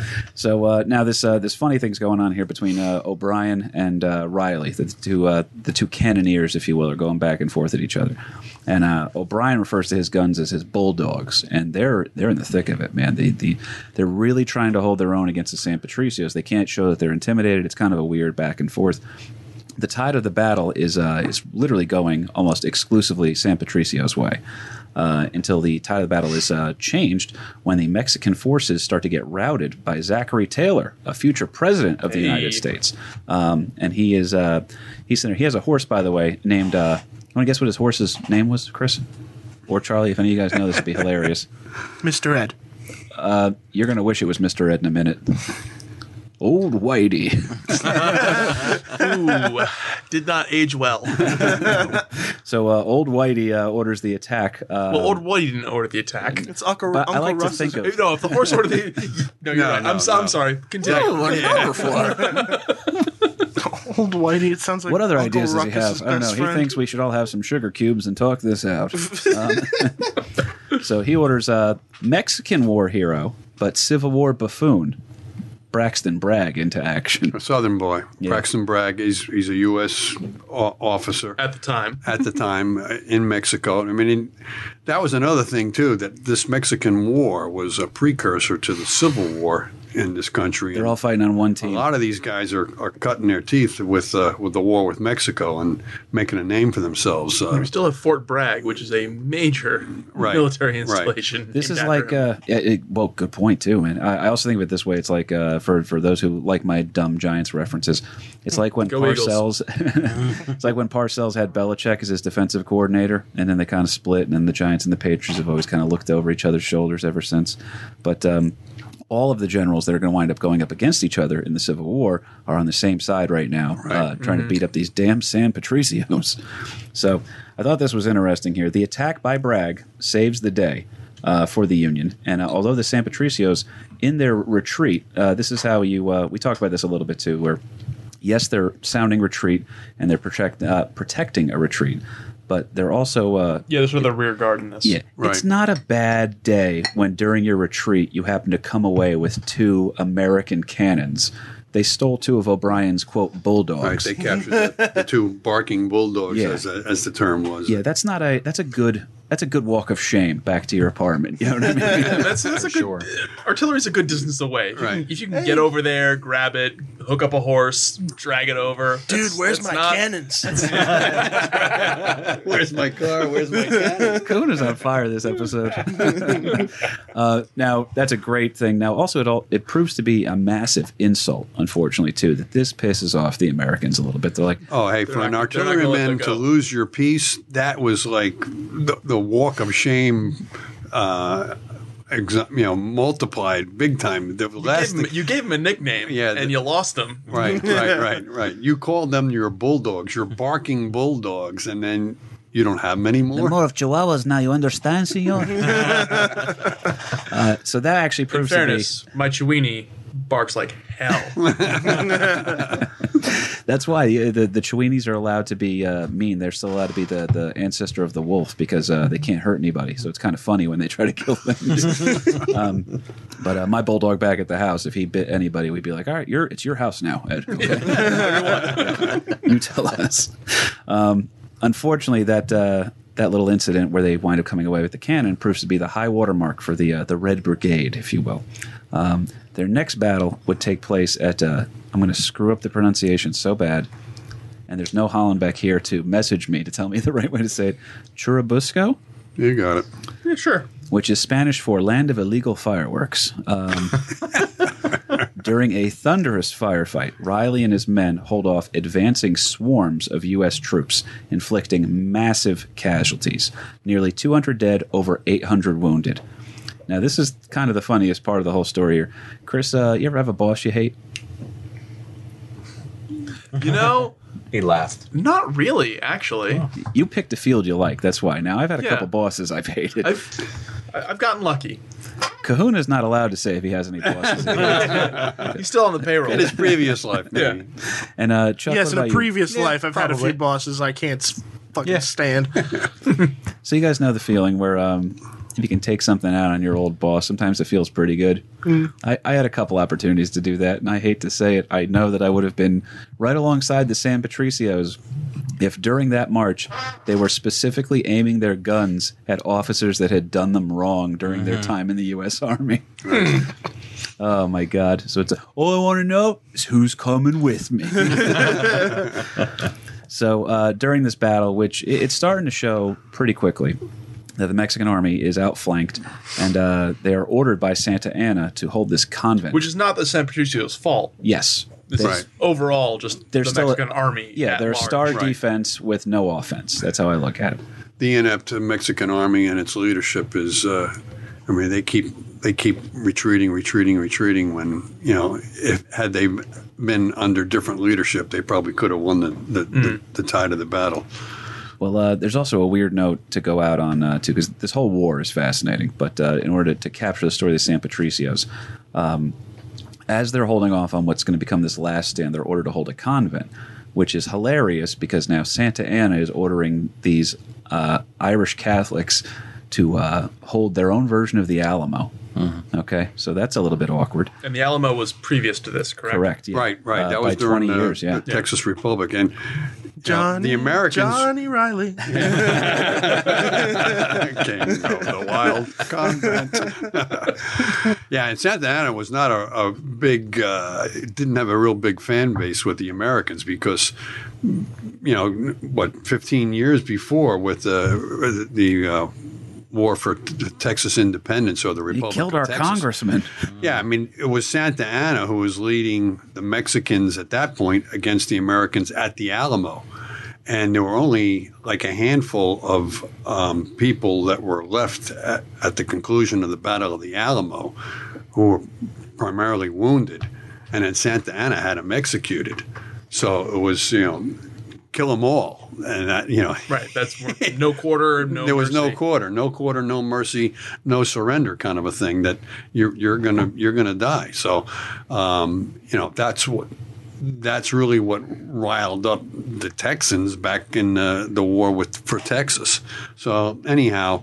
Um, yeah, so Santa Anna was not a big, uh, did not have a big fan base uh, with any of the Americans, which was uh, another interesting point, I think, too. in a lot of ways, they're betraying what uh, the men at the Alamo died for. Right. So now I thought this was wild. These guys are realizing it's going to be their last stand. Um, now, like you said, Chris, this is not their fault, but they're just kind of victims of circumstance. So there was a, uh, a treehouse in a backyard we used to have airsoft wars in. Charlie, do you remember this? I do. I do. I used to make my last stand almost on a weekly basis out there, and it would I would watch uh, I'd watch Charlie sneak in, and then uh, uh, his brother would sneak in on the other side. I'd sit there and try to figure out who was I going to, and then I never won, but it was always the glory of the last stand. So um, there was one time when we shot a guy into your pool. That was pretty great. Um, I won't say his name, I still remember us trying to convince my mom that sunglasses were an effective eye protection for these For airsoft guns. It was right when the Matrix came out too, so we were all like dressed like Neo. Yep. But uh, yeah, it was pretty fun, man. But uh, these guys were not having fun here. They realize it's uh, it's the end of the line for them. Now, if these San Patricios get captured, Chris Hollenbeck, what is going to happen to them? Are they going to get treated like fair prisoners of war? Not likely, Correct. because they are not American citizens. They're not, you know, beholden to any any one group. They're they're in trouble. They're traitors to a degree. Now, uh, It has to do though with when they joined, right? absolutely, that comes into a huge, huge aspect here as we're wrapping up. Um, now, this is the key part, Kahuna. This is uh, I don't know if this will be your jaw drop moment, but this is a pretty damn good one. I I had to reread this twice to make sure I understood it. There's Mexican army mixed in with the San Patricios, uh, and as they're sitting there, and the Mexican army officers realize that the fight is lost, it's time to surrender. they attempt to raise the white flag, and it gets knocked down by the San Patricios, who are like, "Nah, no, we're going all It's the not, way." it's on not, this." it's not, it's not going to happen for The us. most Right. badass Get moment this. I Yeah, I my my hair. Yeah, yeah, it's a no from me, Yep, but yep. Right. no for me.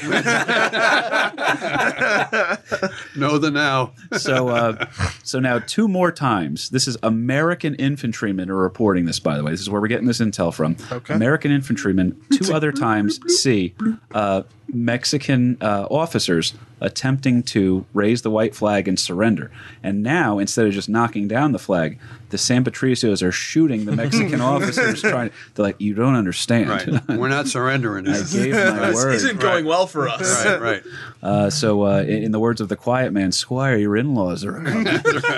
you put that flag up again. I'll whip you. That's right. So they're going nuts on him right now, dude. Uh, and they realize it's going to be it, it's the, some of the most vicious hand-to-hand combat of the entire war.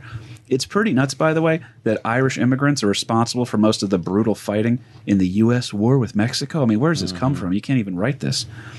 But it becomes their uh, their last stand after exhausting their munitions, brutal hand-to-hand combat, and even an injury on the battlefield to Mister John Riley. Uh, the San Patricios are finally forced to surrender. They are uh, chided, and uh, I thought this was a great line. here. Chided? Yeah, in this was a great line. Chided and insulted with all of the American Saxon verbiage. So every word you can think of to call these poor bastards, they're getting called. Um, they're they're traitorous scum. That's what they are, Chris. You were right about that, man. There's no safe quarter here. They fought like hell because they knew they were going to get hung when they got captured. Right. What's Rebel the, scum. what's the option? Yeah, I mean, they're, Die now they or are, die They are right. deserters. Right. So get this now, as the dust is settling on this battle, uh, which is only like halfway through the uh, Mexican American War. We won't. Uh, we'll, we'll kind of give a couple of footnotes here on that, but we're not going to go too uh, too much in depth with that. Um, as the dust settled, more than sixty percent of the San Patricios were killed or captured during that engagement. So the rest of them, they kind of ran off to fight another day, if you will. They- fought at uh, the Battle of Mexico City, and uh, but they would never fought as the San Patricios again. This was the end of the line for them um, the Battalion de San Patricio. Uh, a wounded John Riley and his men were taken prisoner. So poor John Riley, just a nice boy from Ireland, serving in the British Army, coming into Canada, entering Michigan, deserting the U.S. Army. Um, he is now uh, captured, and uh, it's a punishment uh, for desertion. By the way, Charlie kind of made sure that we hit this point. Uh, if you desert during a time of war, it's death. All right. If you desert just prior to the war, you're a deserter and it's shameful. Okay. That comes into be a, a huge thing here. Immediately upon them being taken prisoner, 75 Patricios that were captured uh, were charged with desertion. So, um, during a time of war, like we said, punishable by death. So, since Riley had deserted prior to the war, he was going to get off the hook, at least in terms of the mass hangings. Now, this is the weird part of the Way to story. give that away. Yeah. Yeah. This is the weird part of the story, though. I thought this was important to say. The Mexicans talk about uh, an Anglo-Saxon massacre and the uh, uh, the violent ways of England and all this other stuff, and how um, the the trials were rushed along. But even the San Patricios were like, "No, this was a regular military tribunal. We got our due and proper, our day in court." The English are real big on that. You know what I mean? They're, they're, they're so they're so used to the English rule. They're like, yeah, Right, right. This is This is just how life. it is. This is fine. This is fine. So The government's just telling us we're gonna get hung. All right. So, but it, oddly, the Americans went through the, the proper channels, if you will, to make sure that everybody got a, a fair day in court. to a degree. Um, now, I thought this was uh, worth mentioning as well. Like I did say, I kind of give it away that uh, John Riley escapes uh, execution. Okay, um, what he does not escape, we'll cover later. But um, Just him or a few others? him and anybody else who deserted prior to the declaration of war with uh, Mexico. So a lot of the guys left afterwards. So during these military tribunals, uh, 50 San Patricios, count them 50, were executed following those tribunals. Most of them were hung with, uh, well, pretty much it was weird. Uh, one of them was granted a, a firing squad death because uh, he he argued. He goes, guys, I didn't want to fight for the San Patricios. I kind of got forced into it, and they're like, you know what? You're right. Firing squad. Instead of hanging you, the more we'll humane shoot way. you. You've avoided the noose. Oh, you know, we have some sympathy for you. Oh, you do? Yeah. Instead, you're just getting shot at. So, Kahuna, you were with us for our uh, one of my favorite episodes, the electric chair. Yes, All it was. Uh, well, what we're about to talk about is still on record as the largest mass execution in American history. 50. And now it was spread out over three separate events uh, with numbers of like, Events. yeah, Events. yeah, It was all it was all one yeah, one foul swoop of justice, if you will, but uh, three separate instances where uh, 50 San Patricios were hung to death.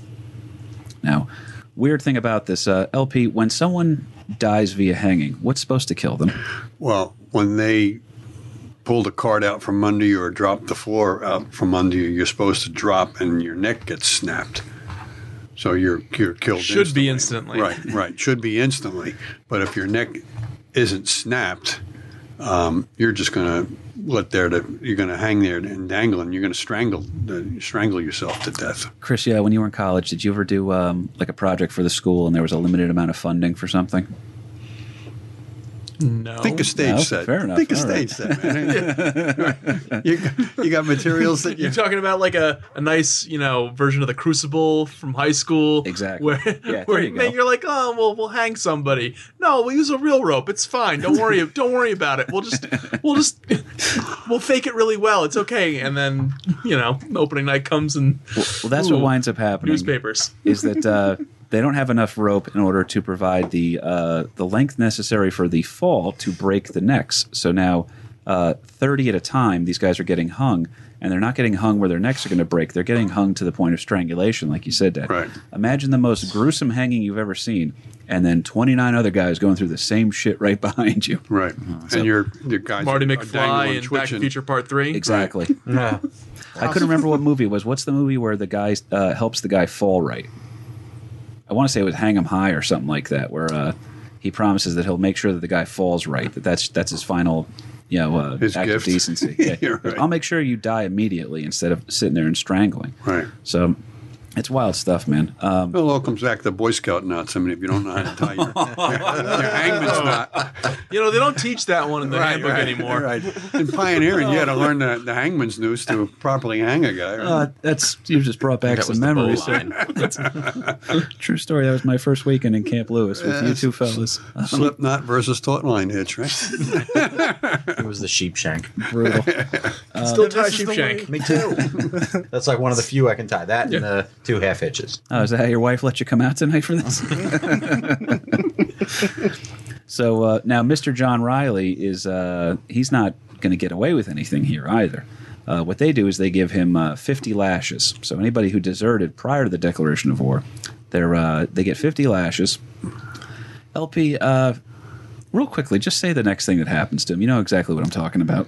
Yeah, you're gonna you're gonna receive 50 lashes, and then you're going to be branded on the cheekbone um, with a, the letter D for for deserter. Oh, I thought it was So that- I had this wrong the entire time. So everybody knows from this point forward that you were a deserter of the U.S. Army. But then they were going to keep him in jail for pretty much forever. Right. Well, as long as the U.S. Army was in Mexico, that he was going to be um, in confinement. Actually, John Riley was forced to dig the graves of the guys that they were hanging. Ooh. So his own men. That's that's how you do it. It's uh yeah. So if we followed Larry Nope. Burke off to war, That is That's right. Right.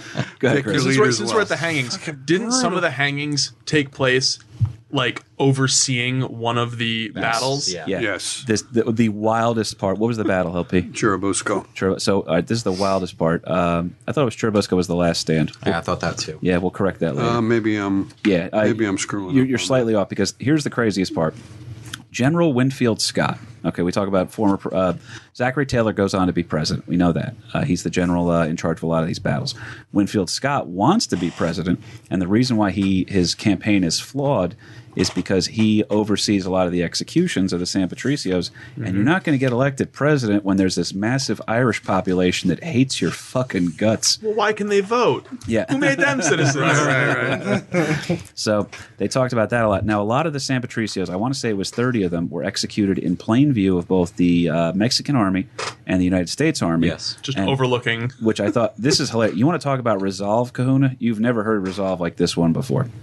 With uh, ropes around their neck, knowing they're about to face strangulation, not not a quick break into the neck, strangulation.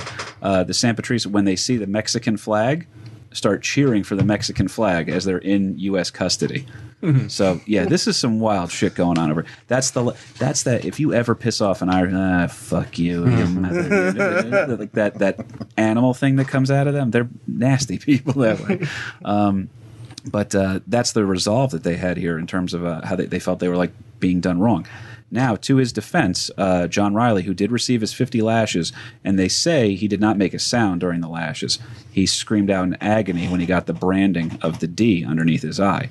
Um, now, the other thing I also want now, just actually to tell the story about that one. Yeah, I mean, he receives the 50 lashes without crying out in, in agony or pain. But when he is branded, um, actually, the guy that brands him is like real timid about the whole thing and, and all Oh, nervous. double strike. All nervous and jerky, right? All nervous and It's, jerky. it's like in with this. Jackass 2 when Bam Margera gets his uh, ass done. Oh no! To, to brand uh, a human being, that's, You got to commit to that. You got to you gotta go in. yeah.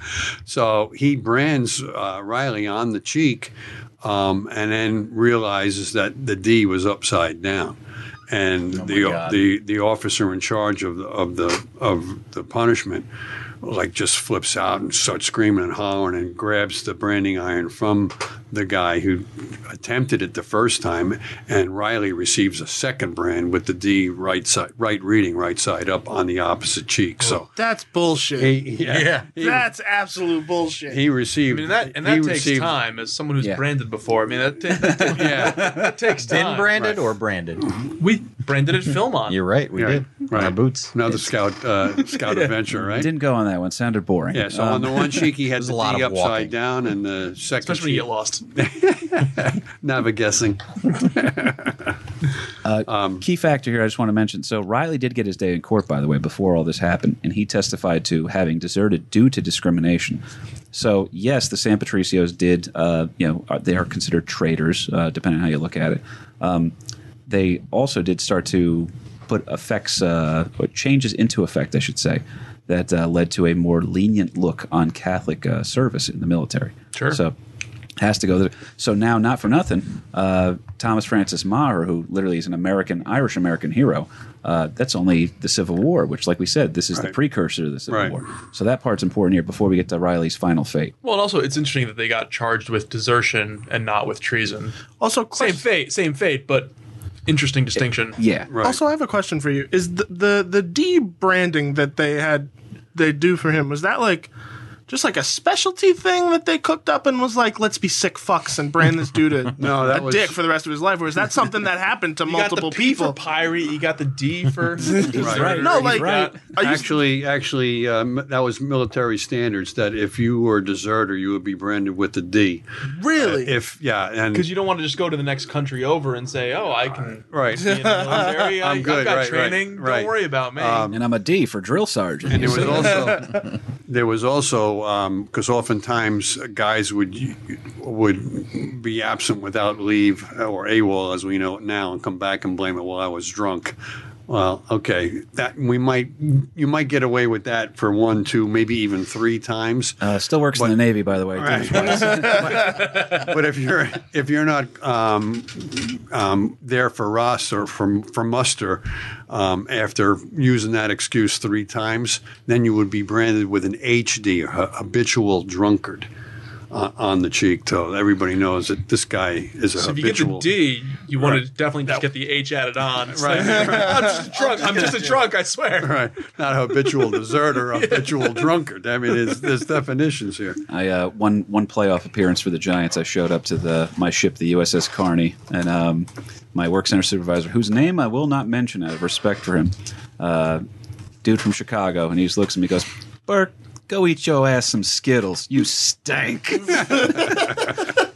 so, um, but yeah, and the, in the final battle, um, too, that these guys were hung in plain view of not only the U.S. troops The that were doing the, the hanging, but they were also to the Mexican troops. So, um, you know, they're here's your your your best unit, these San Patricios, and this is the fate that they're going to yeah, have. we So- just hung Lawrence Taylor. What are you going to do about right, it? right. Right. so you know, you're that kind of takes the the wind out of your out of your sails. A little So. bit of psychological warfare. Right, right, absolutely. Now, uh, I will say this: as brutal as the U.S. military was at the time, guys, um, they still let you out with a song. So it's just like American Idol. You know, you had a bad day. they play. Uh, they play Riley out. They shave his head. Um, he's got the brand on his face. The two On both nasty cheeks. brands. Yeah, on both cheeks. They tear all of his buttons off his uniform, and this poor bastard from Galway gets uh, drummed out of camp to "The Rogues March," which is like the final insult. That's the song. I mean, you might as well hear. Um, That's a shameful, uh, a shameful tune to be played as your. oh yeah, that is. Um, this dude's a douchebag, and uh, will always be known as a douchebag. Now, what's weird is that that's the last you kind of hear of the mention of the San Patricios by the United States Army for the longest time. They denied their existence. They never existed. For a long time. Exactly. Now the problem is Mexico is all about recognizing they are still heroes in Mexico. Where you'll see a uh, an Irish name in the middle of uh, a Mexican name, like uh, you know what, what we were talking about earlier on the ride down it was like uh, Alejandro, uh, you know Topher Kelly, know, Mendoza, and it's those are people who have lineage to um, you know the San Patricios. Uh, one of their biggest fighters in, in Mexico is Canelo Alvarez, who is a white guy with red hair. Uh, by the way, weird fact that you guys aren't ready for: Louis C.K., the comedian. You guys know him? Yeah, yeah. Guess where he's from? Mexico. Yep, I think I knew that. red hair with deep in the a, a back of my Polish last name. Yeah. Yeah. I'm not even shitting you. When I went up to look this dude's to look up our our boy here, John Riley. yeah, Louis C.K. oddly popped up. that might lend us into uh, what we're going to get to in a second with your segment. here, 'cause Okay. I thought that would be an interesting guy. Oh, Um, well. But uh, Riley would serve in the Mexican army now. He he has a, a way of getting around these uh, brands on his face. He grows a beard. All right, and as as you guys know, the Irish do not grow beards until after age thirty, as I learned the hard way. You've got a nice two millimeters of scruff going. yeah. Well, I had a good beard and then I shaved it, but then like an idiot, I had a I won't even lie. I had a, a girl ran her fingers through my hair to show him Poughkeepsie, and she goes, "I feel like you like you know could do without the beard." And I like went home that night and just oh, what? There's your motivation. Never trust a girl from Poughkeepsie. You do have Siri, where's the nearest Zales? I'll say that. They are. I'm, I'm I'm a Lannister, fellas. What are we going to do about it? but uh, he's now drummed out of camp. Never going to serve in the American Army again. Not that he ever really did in the first place. Um, but uh, he goes back to Mexico and he serves in the Mexican Army. And here's the weird part: when he dies, they have no idea how old he was or how it happened. There's one report that says that he was 45 years old and died of drunkenness, and other people are saying, no, no, no. The Riley we knew was a lifelong teetotaler. He never drank. They said he was a sober guy. So, because Mexico's great in terms of remembering when you did him a favor, but they don't really keep the best records. Okay. now, a lot of that has to do with, like you said, Dad, that Santa Anna is going to come in and out of power again. Uh, you know, at least a half a dozen more times. Yep. And as we covered in the Pancho Villa episode, uh, every government had a rebellion against it until literally into World War II. So Yep. thankfully now Mexico is calm and stable and as politically effective as ever. Not so much. But Definitely not run by a cartel. um, but Just circling back to something you said er- way oh earlier, please, yeah, yeah. that the San Patricios were offered land and that some of the San Patricians who were able to escape did actually take up the Mexican government on that, and they were able, Very few, able to actually get very few, but they were able to get Yeah. Mexican land and settle down and And made a life and, for and live their lives and Right. just and just sort of fade Well, if off. you look into- like Bill Burr and, or you look like Louis C.K. and you have a chance with something that looks like Salma Hayek, you're going to gonna take that it. chance. Yeah. so I got to do what? How many brands? How many?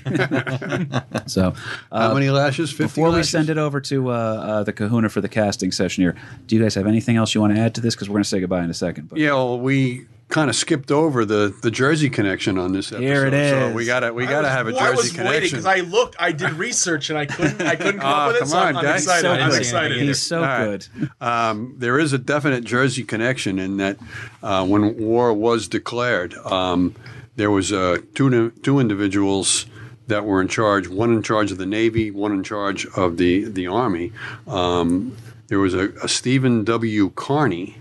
Um, who Kearny, where have I heard that name? Yeah, before? Kearny. Uh, if you're if Doesn't you're a a. Jerseyite, especially a North Jerseyite, you might have heard about. We're just uh, in the Kearny. Katie Burke sphere Um, of influence. yeah, there you go. Um, the uh, American loser sphere of influence. There's a Stephen W. Kearny who was born in our own Newark, New Jersey. Um, he um, also had a nephew. Uh, Major General Philip Kearny, that would make a name for himself in the American Civil War, which is a few years after this. But uh, he was a an army guy, a brigadier general, and um, he's sent um, to Santa Fe. So again, now you talk about Texas. Well, Texas took in a whole lot more property than just just the state of Texas that we know today. That uh, he was sent out to Santa Fe, New Mexico, with his army, and then made his way further west um, into California and kind of took over. California, again, that's more than just the state of California. That went all the way up pretty Don't, near to don't the ruin our Canadian Bear Rebellion episode. to the to the uh, to the Canadian border, but uh, he was uh, involved with. Um, Claiming further land rights, if you will, to California. California is very similar to Texas in that it was under Mexican rule, but it was kind of an independent state. That It was so far out that it was could- so far, yeah, it was so far north that Mexico City had really zero influence as to what was going on in California. And California was not a very populated kind of a thing. Los Angeles was probably one of the biggest, and they had like a whopping 3,000 people.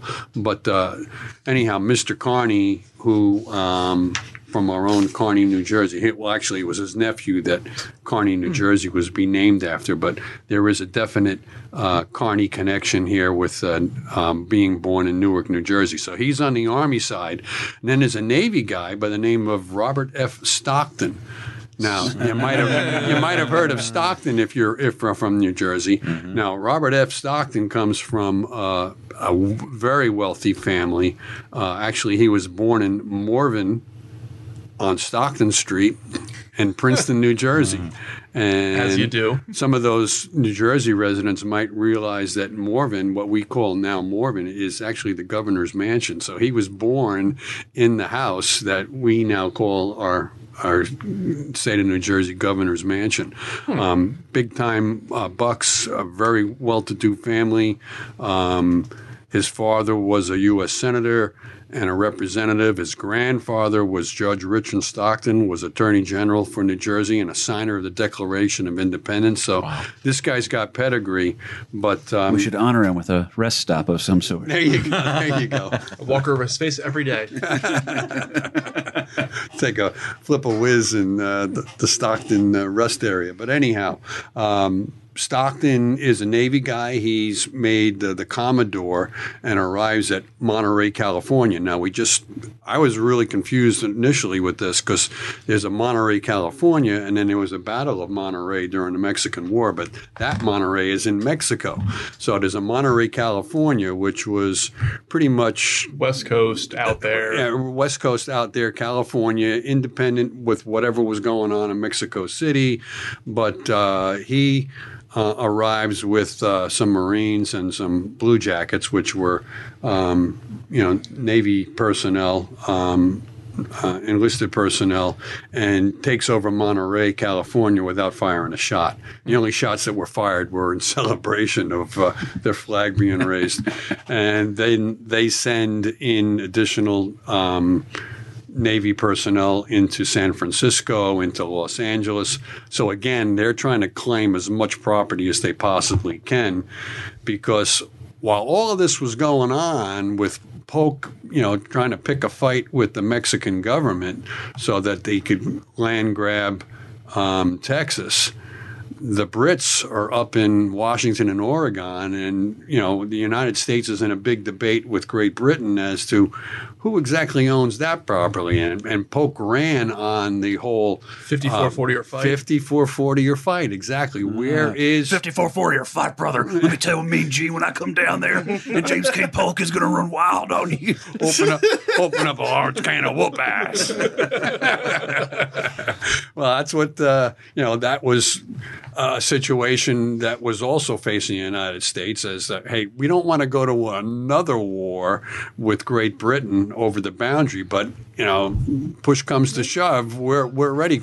The United States is really pretty big about themselves. I mean, we we we won our independence from Great Britain. We had another little to do with uh, with uh, Great Britain in the War of 1812. The Barbary Pirates. Everybody else is paying tribute to the Barbary Pirates, and we kicked the shit out of them.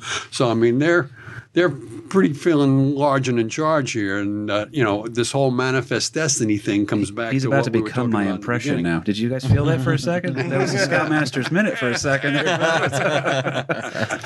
Um, yeah, but anyhow, uh, there was our Jersey connection with uh, Mr. Kearny and, and uh, So Mr. Stein. tie-in. cool. So we hit that one, uh, and we, we hit a, a pretty good one on uh, this. I'm very happy, guys. This is my birthday. We're being we're, we're playing by no rules. Pretty here. loose. Kahuna, you got a casting couch for us, real quick, bud? I do, man. Don't say that. I've been. no, that's, that's what it's called. It's 2019. Don't say that. Kahuna's casting couch is the segment. Theme all right? song coming soon. I don't want to say what sound effect we're going to use. So I've literally been spending this whole episode trying to figure out because I do like I have a a list mm-hmm. of who I think could play him, and it's and it's kind of odd because I really can't pinpoint who it was. Do I go off of appearance? Because if you go to look him up. There's not really any like historical drawings. You just have the statue to go off of. So I'm just like, okay. So If he says Tom Berenger, I'm going to laugh so hard. well, yeah, Tom Berenger. I was gonna say, should we mention that?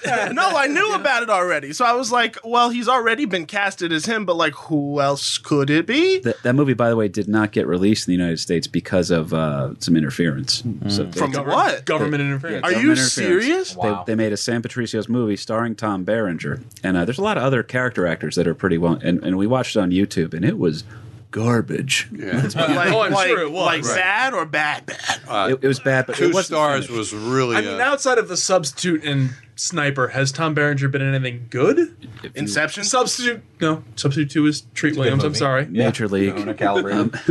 But uh, I'm sorry. You're absolutely right. Major League, Major League Two, League. and Major League Three. Back to the minors. but I'm You're absolutely right. between two choices: either Mel Gibson oh, or young Keanu Reeves.